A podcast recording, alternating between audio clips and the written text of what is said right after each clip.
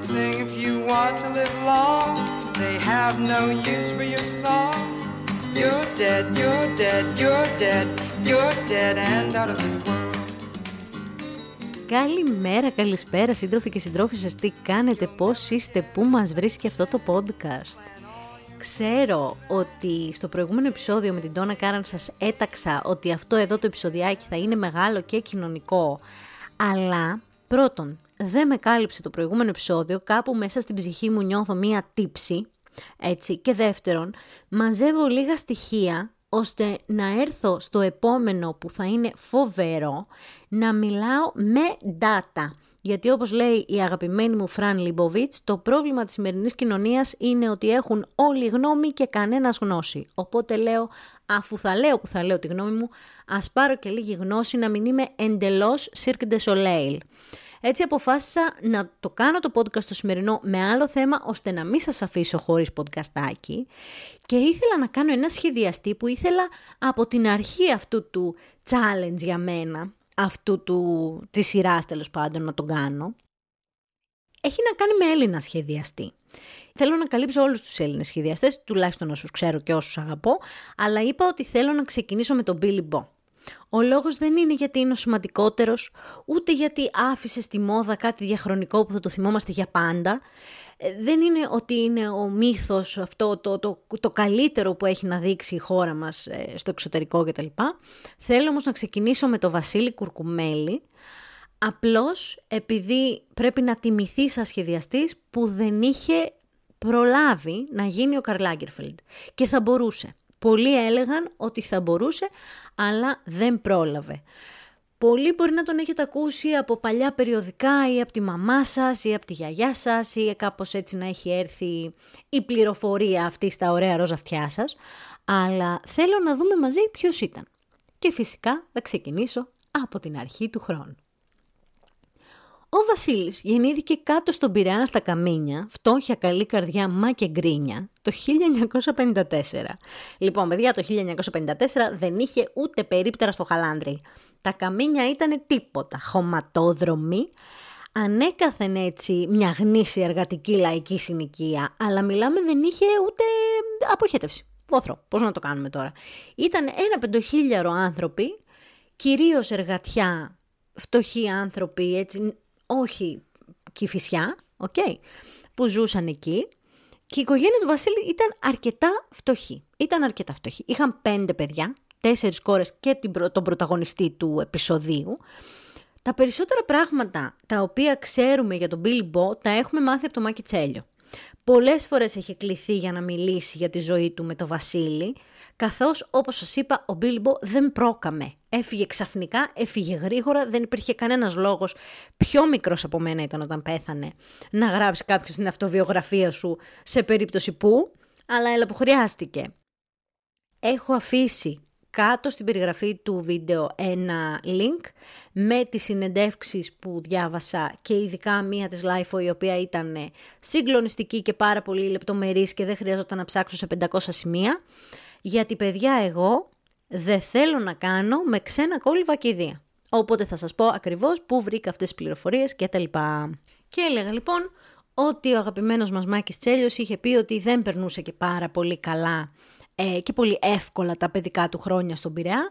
Ναι, μεν ήταν μια αγαπημένη οικογένεια, αλλά παιδιά φτωχολογιά για σένα κάθε μου τραγούδι και ο φίλος ήθελε να την κάνει, να μείνει στο κέντρο, να αναγνωριστεί, να έχει ένα διαφορετικό lifestyle. Και σε αυτό το σημείο για όσους δεν έχετε εικόνα γιατί μιλάμε, ε, το παιδί ή το θανατηφόρο. Βασικά είναι πάρα πολύ creepy αυτό το, αυτή η παρομοίωση που έκανα, αλλά δεν εννοούσα αυτό. Εννοώ ότι το παιδί ήταν μια κόλαση. Κάτι ανάμεσα σε Ρουβά και Τζον Μπον Τζόβι. Έτσι μαλλιά χαίτη εποχή, τώρα σκέψου. Ένας κούκλος, είχε μια λίγο ανδρόγυνη ομορφιά, πολύ ωραία χείλη, πολύ ωραία μάτια. Ήταν ένα συγκλονιστικό, ήταν ένα σας παρακαλώ, δεν θα ήθελα. Αυτό ήταν. Τελειώνει λοιπόν το σχολείο και πηγαίνει και κάνει μαθήματα χορού στη σχολή Ντεπιόν. Στο παράλληλο, χόρευε στη Μοστρού στην Πλάκα με τις αδερφές της Μπρόγερ και στο θέατρο, στο Μαριχουάνα Stop με το Μεταξόπουλο, τον πατέρα, όχι το μικρό που έκανε το Fame Story. οι αδερφές Μπρόγερ, παιδιά. Όχι, πρέπει να μιλήσω για τις αδερφές Μπρόγερ, διότι οι αδερφές Μπρόγερ ήταν κάτι σαν την Beyoncé στην Ελλάδα. Πήγαινε να τις δει όλος ο κόσμος. Γιατί είχαν ένα ξενικό στυλάκι, τώρα ευρωπαϊκό ήταν, αμερικάνικο ήταν. Αυτές χορεύανε σαν τις πατσαρδές μέσα στα κλαμπς και από την άλλη μεριά χτυπάνε στην ταράτσα τον Αντρέα, διότι μην ξεχνιόμαστε, υπάρχει και έξω μία χούντα. Είναι πολύ βασικό αυτό για να πιάσετε το πνεύμα της εποχής. Ό,τι γίνεται και ό,τι συζητάμε για αυτό το podcast και ό,τι αφορά και τη σεξουαλικότητα αλλά και το πόσο open είσαι και το τι ρούχα φοράς και όλα αυτά γίνονται πίσω από κλειστές πόρτες και λίγο στο παράλληλο. Που στην Ελλάδα δεν είναι ούτε ιδανικό τώρα να είσαι γκέι, αλλά εκεί το level ήταν άλλο. Σε στέλνανε τουρ μακρόνισο στην καλύτερη των περιπτώσεων. Οπότε όλα γίνονταν πίσω από τις κλειστές τις πορτούλες, έξω ήμασταν λίγο πατρές θρησκεία οικογένεια και όλος χόρευε με την Ιωαννίδου με χορηγία την Trident. Καταλαβαίνετε. Ακόμα πρέπει να μας την ίδια τσίχλα, 600 χρόνια αυτή η γυναίκα. Το 1971 λοιπόν, σαν ταινία παλιά που τέλος δεν έχει, τι έχω πάθει σήμερα με τα τραγούδια; Ανεβαίνει λοιπόν το κολονάκι τη Βουκουρεστίου ο Billy Bo, κατεβαίνει ο Μάκης Τσέλιος και σαν ταινία του Hollywood παθαίνουν όλα αυτό το slow motion και πέφτουνε μούρι με μούρι και βλέπει ο Μάκης Τσέλιος τον Μπίλι και παθαίνει πλάκα. Νέος ωραίος, πράσινα μάτια, είναι τα γόρι που αγαπώ. Πάρα πολύ γρήγορα, γιατί δεν χάσανε ευκαιρία, μένουν μαζί, εκεί ένα τριάρι, τεσσάρι χρόνια μείνανε μαζί, και ο Βασίλης εκείνη την περίοδο σπούδαζε στη Βακαλό. Τώρα πια η Βακαλό είναι Art and Design College και κάνει Digital Arts κτλ. Ε, τότε είχε και μόδα. Κάπου εκεί στη μέση που έκανε μόδα, τη βγάλανε από την ύλη και μετά μεταπίδησε στη Βελουδάκη όπου συνέχισε και αποφύτησε από εκεί. Η Βελουδάκη υπάρχει μέχρι και σήμερα, σχολή Βελουδάκη, ψάξτε τη. Για όσους θέλετε να σπουδάσετε μόδα, η styling είναι από τις καλύτερες. Μιας που έχω πάρα πολλά DM από παιδιά που συχνά πυκνά με ρωτάνε ποια είναι η καλύτερη σχολή μόδας για τη δική μου, κατά τη δική μου άποψη. Υπάρχει άκτο, υπάρχει Βελουδάκη, αλλά η Βελουδάκη είναι από τις καλύτερες. Μένουν λοιπόν μαζί και το 1973 ανοίγουν το πρώτο τους του μπουτικάκι, Σόλωνος 1. Να πούμε σε αυτό το σημείο ότι ο Μπίλι Μπό για εκείνη την εποχή ήταν νεογνώ.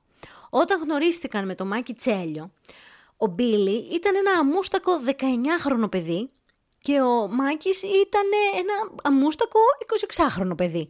Αλλά επειδή ήταν μεγάλη διαφορά, έτσι, ε, τίποτα μεμπτό, απλώς κατά την άποψή μου θεωρώ ότι έβαλε πλάτη ο Μάκης πάρα πολύ σε πολλά πράγματα. Έχει πει και ο ίδιος στη LiFO ότι πλήρωσε εκείνος για να πάει στη Βακαλό, ότι πλήρωσε εκείνος για να ανοίξει το μαγαζί τους, οπότε ήταν πάρα πάρα πολύ ευεργετικός στην ζωή του Billy Bo. Ο Billy Bo πάλι ήταν πάρα πολύ όμορφος.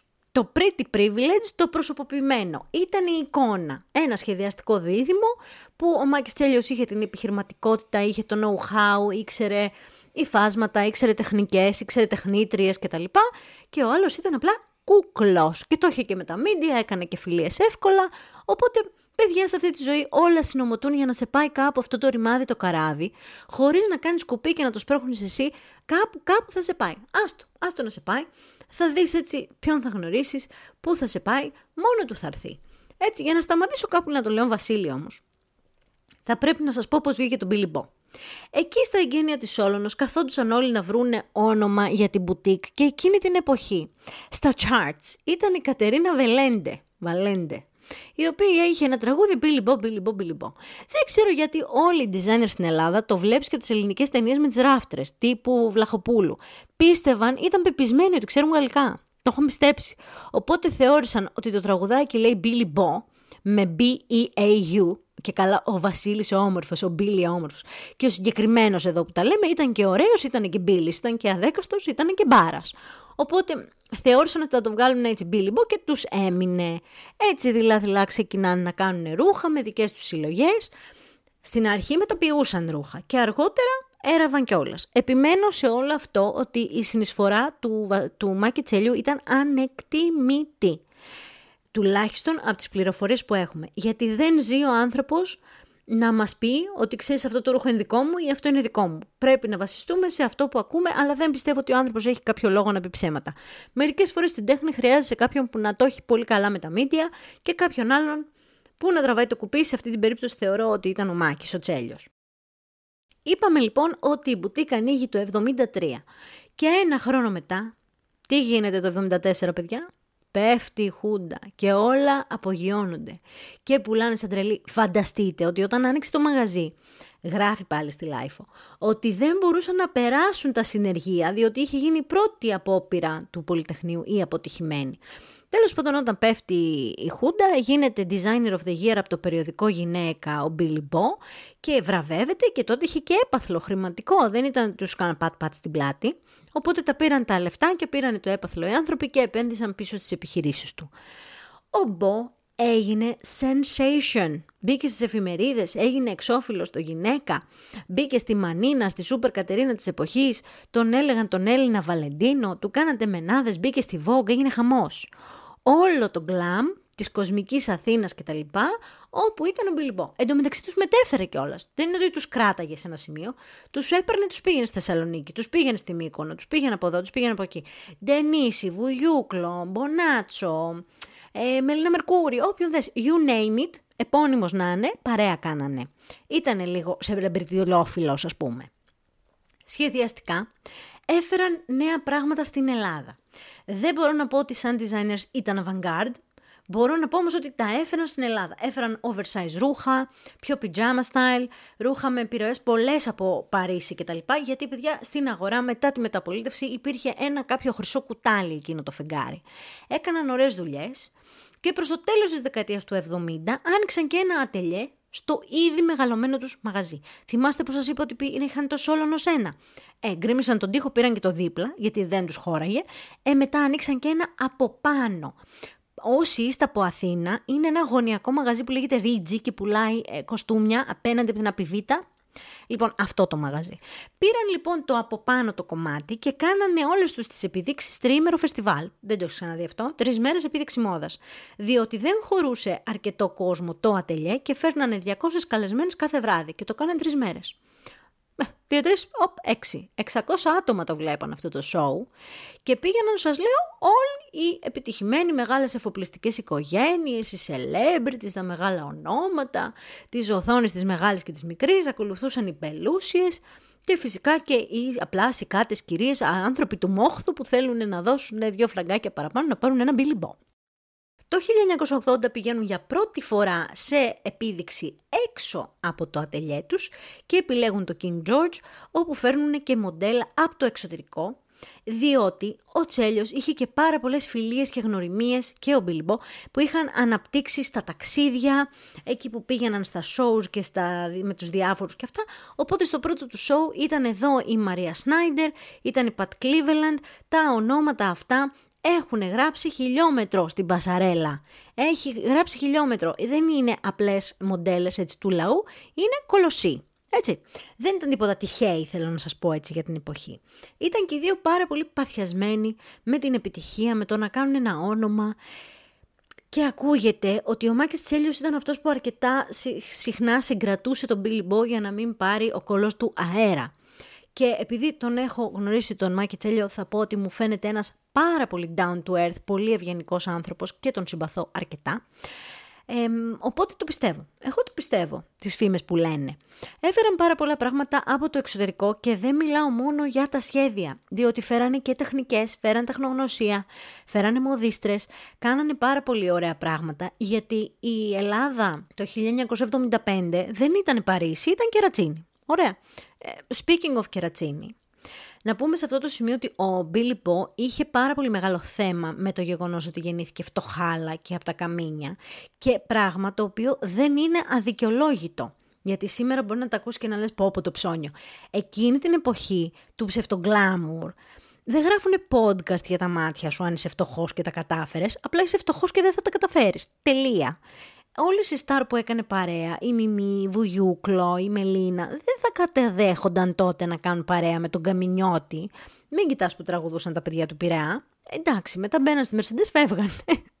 Πάσμη εντός μικρού δακτυλίου βάρβαρος εκείνη την εποχή. Έτσι το είχαν στο χωριό τους. Οπότε, ο Μάκης Τσέλιος, σαν άλλος brand manager, πριν εφευρεθούν οι brand managers, είχε χτίσει πολύ επιμελώς ένα μύθο του ωραίου, πλούσιου, κολονακιώτη έτσι, παιδιού, διότι μετακόμισαν και στο κολονάκι. Αυτό εντωμεταξύ, πέρα από το ότι ήταν πανέμορφος, είχε όλο το πακέτο που λέμε. Είχε, ρε παιδί μου, το X Factor. Ήτανε χιλιακή κουτάκια, ωραίο κορμί, ωραίο χαμόγελο, ωραία δόντια. Αυτή που είναι αψεγάδιαστη, που ούτε τον είχε δεν πάει λάθος. Και το είχε πιστέψει τώρα το, το παιδί. Δηλαδή, αλήθεια, το πουλάγε, ερχόντουσαν άνθρωποι ας πούμε, να ντυθούν και τους έλεγε: Καλά, πήγαινε γυμναστήριο πρώτα, χάσε κάνα κιλό και έλα μετά να σε ντύσω γιατί μόδιστρος είμαι, δεν κάνω θαύματα. Και το κάνανε. Απίστευτο. Το 1981 λοιπόν σχεδιάζουν τις ε, στολές της Ολυμπιακής, που τότε οι στολές της Ολυμπιακής ε, κερδίζονταν ας πούμε με διαγωνισμό, που ήταν πολύ τιμητικό. Ωστότε τότε είχαν τρία-τέσσερα μαγαζιά. Είχαν Θεσσαλονίκη, είχαν κάποια franchise κτλ. Και λένε, δεν ανοίγουμε, ανοίγουμε και ένα στη Μικονέλα να μας δει το διεθνές, το jet set να πάθει την πλάκα του. Και εκείνη την εποχή τα ματογιάνια ήταν άδεια. Ήταν μόνο 3-4 μπαρ κτλ. Ο κολλητός του Μίστερ Μπούτια, ο γαλάτης, που πούλεγε κανέναν ασλάνι κτλ. Οπότε, όταν άνοιξε το Bilbo, έγινε talk of the town, γιατί είχε και πάρα πολύ ωραία καφτάνια, ξέρεις, μπιτζαμέ, ρούχα, μακριά και αυτά. Σε συζητούν δίχως γιατί και όχι άδικα ήταν η κατάσταση. Το μαγαζί τώρα σκέψου όλο άσπρο μπλε με πλακάκια και αντί για κρεμάστρες είχε τσιγκέλια από χασάπικο. Εγώ στην Αθήνα αυτό το είδα πρώτη φορά το 2009 να γίνεται τάση. Καταλαβαίνεις ότι αυτοί οι άνθρωποι ήταν πάρα πάρα πολύ μπροστά με twinset satins, με, για το νησί, πολύ ωραίες συλλογές, ήξεραν πάρα πολύ καλά τι έκαναν. Και δεν είναι ένα μέρος στο οποίο μπορείς να κάνεις λάθος, διότι από εκεί δεν περνάω εγώ που πιο σχέστηκε, περνάει ο Τιερή Μιγκλέρ, ο Βαρλεντίνο, ο Χάρστον, δεν μπορείς να δείχνεις τσίτια. Ο Στίβ από το Studio 54, αν τον θυμάστε που σας τον είχα αναφέρει, σύντομα θα φτάσει χάρη του και εκεί στα Αμερικάς πολύ πολύ σύντομα κιόλας, διότι δύο χρόνια αργότερα, το 1983, ταξιδεύουν στο Τέξας, συγκεκριμένα στην πρωτεύουσα του Τέξας, τον Ντάλλας, για να κλείσουν μια μεγάλη συμφωνία, διότι τα ρούχα τους είχαν ήδη μπει σε πολυκαταστήματα, οπότε κάτι πολύ έξυπνο που δήλωσε ο Τσέλιος στη LiFO, φυσικά, από την πλευρά του, είναι ότι τον ενδιαφέρει η Αμερική περισσότερο από το Παρίσι που εκείνη την εποχή, θυμάστε από τα προηγούμενα podcast που σας έλεγα ότι ό,τι γίνεται γίνεται στο Παρίσι ήταν αυτό το πράγμα που όλοι οι Ιάπωνες, Βρετανοί, Βέλγοι πήγαιναν και έδειχναν στο Παρίσι.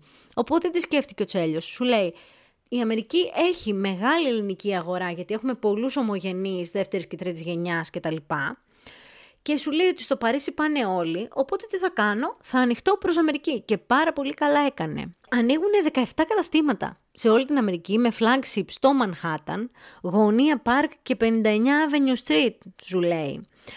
Μέχρι και ο Andy Warhol που λέγαμε για το Studio 54 τον έχει να ποζάρει στο περιοδικό interview που τότε έγραψε και η αγαπημένη μου Φραν Λίμποβιτς εκεί, αυτή που σας είπα το quote στην αρχή. Την αγαπώ. Άσχετο, αλλά την αγαπώ, οπότε έπρεπε να το πω. Δύο χρόνια αργότερα, είμαστε στο 1985, αποφασίζει να πάει μόνος του στην Αμερική ο Μπίλμπο για το ξεσάλωμα της φάσης.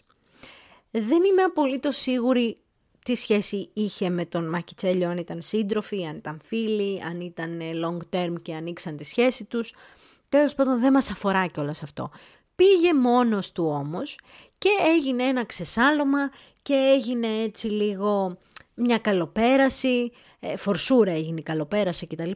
Έτσι επιστρέφει πίσω και όλα αλλάζουν το 1986 όπου ξεκινάει ένας περίεργος πυρετός ο οποίος δεν πέφτει με τίποτα.